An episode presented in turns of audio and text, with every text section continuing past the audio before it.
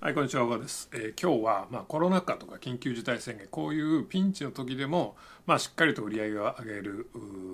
売り上げを維持するために、どうするかっていう話をしたいと思うんですが、非常にまあ、ごくごく当たり前の話ではあるんですけども、これ実際にあった話で、去年の緊急事態宣言の時にですね、あの、まあ、とある下町の焼肉屋さんが、あの、まあ、緊急事態宣言だから、まあ、そのお店開けないじゃないですか。お店開けないっていうことでお弁当販売を始めたんですね。でお弁当販売始めてどうなったかっていうとものすごく当たったんです。で2500万円売り上げ立ちました。1500万、まあ、6店舗で2500万ですけども、まあ、すごい儲かったとねウーバーイーツでもやったのか違います で、えーお弁当が美味しかったっていうこともあって、まあ、その緊急事態宣言が、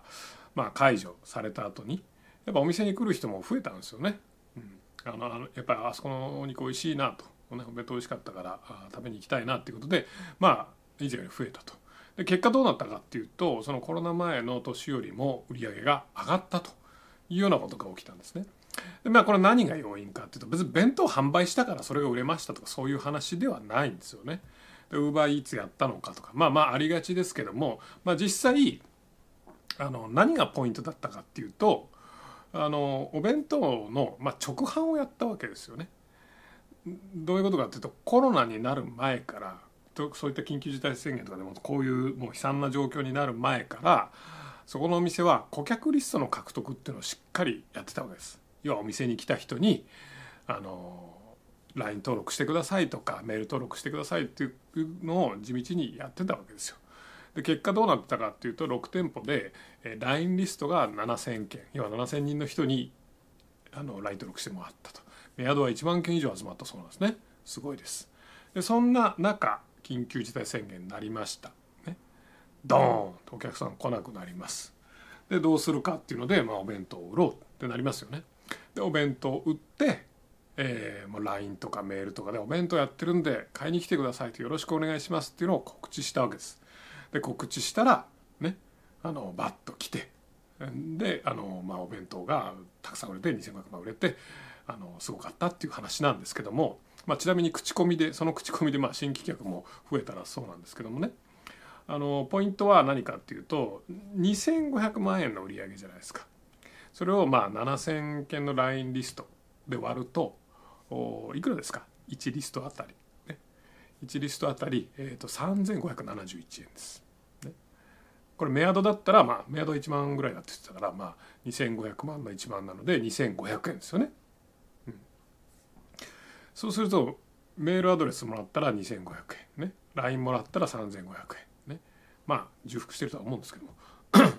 ていうようなあの価値なわけですよその情報はね。だってこれなかったらお弁当買いに来てくれましたか？まあほぼほぼ買いに来てくれませんよね。だって考えてみてほしいですじゃあウーバーやればいいじゃんって思うかもしれませんけどウーバーで来ないですよね普通に考えて。まああのまあ僕もウーバーイーツ使ってるしまあ皆さんも使ってるからよくわかると思うんですけどもめちゃくちゃ店いっぱい出てるじゃないですか。その中からねあの一つ選ぶのあのなんとかな奇跡みたいな 奇跡というかねまあまあお気に入りが何個かはずっと使ってたら出てきますけどもその焼肉屋さんのお弁当を買ってくれる確率っていうのはウーバー内では極めて低いですよね。これ昔の楽天と同じ現象なんですよね。ネットショップやれば儲かるぞっていうので楽天がねネットショップたくさん率いた時も結局楽天の中で 選ぶわけだからやっぱ自社のリスト持ってないところっていうのは楽天に広告出してで楽天にまあすごく取られちゃう利益取られちゃうっていうような話になるわけですよ。なので、まあ、全然その自社のリストとそのウーバーに出すっていうのはねたた単純に弁当販売するっていうのでも全然違うわけです。利益率も違うし。しかも今の話って、まあ、に1人1メアドあたり2500円ですよ。あるいは1ラインあたり3500円ですよ。って言いましたけども1回の話じゃないですか。1回。顧客リストってお金と違って何回使ってもいいんですよ。ね、もちろんお客さんがもうこれ以上やめてくれって言ったらそれで終わりですけどもそれまで何回でも使えるんですね。僕もまあいろんなところにその LINE 登録とかしてますけども何回も来ますよ。う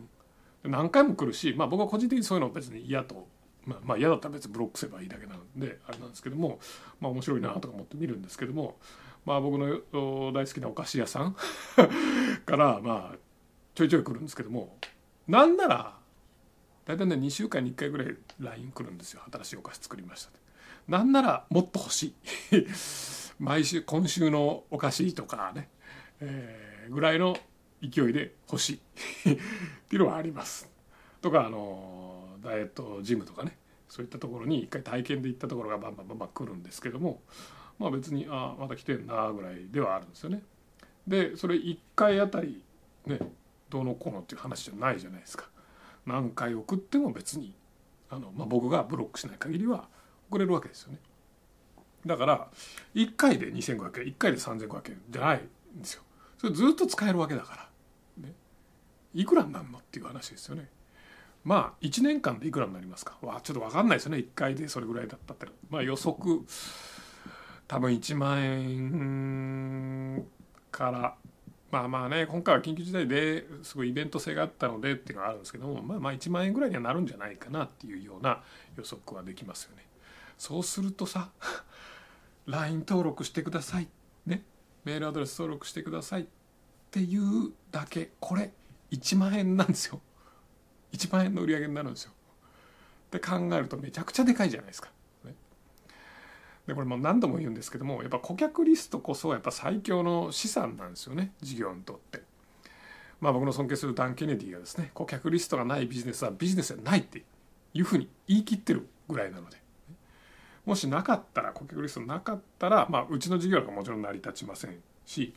この焼肉屋さんだってねあのどれだけ美味しかろうがどれだけ弁当がコスパ良かろうが肉が上質だろうが絶対そんなに売れてないですよ。だって他にもいくらでも選択肢あるの。ウーバーイーツの中にどんどんどんどん生まれてもどうやって見つけてもらうんっていうね大変じゃないですかウーバーイーツで結構探すの。ね、で見つけてもらうのも大変だと。で仮に見つかったとしてもウーバーに手数料取られると。ウーバーイーツの手数料35%らしいですよ。だからまあ百貨店にテナント料取られてるみたいなのと同じような感覚ですよね。うん、なのでそういうところで買ってるお客さんっていうのは百貨店で買ってるわけで、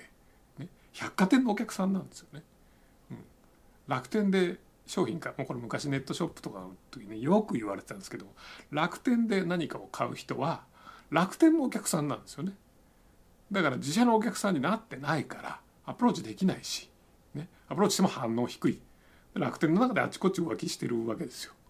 ウーバーも一緒じゃないですか。ウーバーの中であちこち浮気してるわけで。百貨店も一緒。百貨店のがまあまだマシだけど、百貨店の中でいろんな店行って、で気に入ったとこに行くわけです。だそういうのと顧客リスト、自社リストっていうのも全然違いますよね。自社リストからこう LINE で例えば焼肉さんアプローチ弁当やってますっていうのをアプローチしたらもうほぼ1対1の関係ですからね、うん、それこそ毎日 LINE で鬼のようにいろんな焼肉店から弁当の通知が来てるとか他の飲食店から鬼のように通知が来てるとかだったら別ですけどもそんな状況じゃないし、ね。うん、メールとかだと結構激しいですけど、まあ、それでもまあ僕からすると別に少ないですよね。まだまだ。うん、なのでえー、顧客リストを作りましょうという話ですね。自社顧客リスト。ね。顧客リストさえあれば、まあ、やっぱ経営っていうのは安定しますし、まあ、先ほども言いましたけども顧客リストっていうのは資産なのであのキャッシュよりも強いです。危機に強いです、ね、キャッシュっていうのは、まあ、もちろんキャッシュもね大事な資産だけども使ったらなくなるじゃないですか。1回使ったら。ね。給付金、えー、1日6万円、まあ、180万円とか。ね、まあ、あるいはこの間もらった10万円とか。ね。まあ100万円。使ったら終わりです。1回使ったら。そうじゃなくて100万円まあこんなことありえないけど100万円じゃなくて、えー、何でしょう。あの1万人の顧客リストとかもらってたとしたら何回でも使えるわけです。ね、そこにアプローチすれば一定の人は、ね、何パーセントかの人は来店してくれる。そしてお金を使ってくれる、ね、相手のタイミングもありますから何回も何回も送ってればいつかタイミングがあるところでえ来てくれるし。でうるせえなって思う人は別に普通にブロックしますし、え解除しますからこれ何の問題もないわけですよ。なので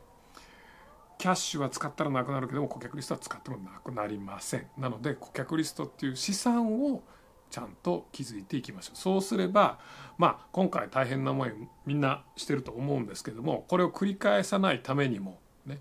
今のうちにしっかりと資産を作っておいて次にどんなピンチが起きたとしてもこれ本当ねそれこそあの震災とかリーマンショックとかいろんなピンチっていうのはやっぱ定期的に起きますから。起きた時もやっぱ顧客リストさえあれば別にそこに配信してればいいだけなのでまあちなみにうちの事例とかでも結構あるんですけどもすごい会社ピンチになる時とかもまあまああるわけですよ。まあ潰れるんじゃないかというようなピンチはなかったけどやばっていうようなピンチはやっぱ23回あったんですよね。23回あったんですけどもうちはもともとそういう顧客リストを作って、えー、その関係を育みながらっていうビジネスしたので正直売上的にはそんなに落ちなかったんですよね。うん、むしろあのピンチだからその新規獲得とか広告とかやめて問題をあの改善しようとするから逆に利益上がったとかねっ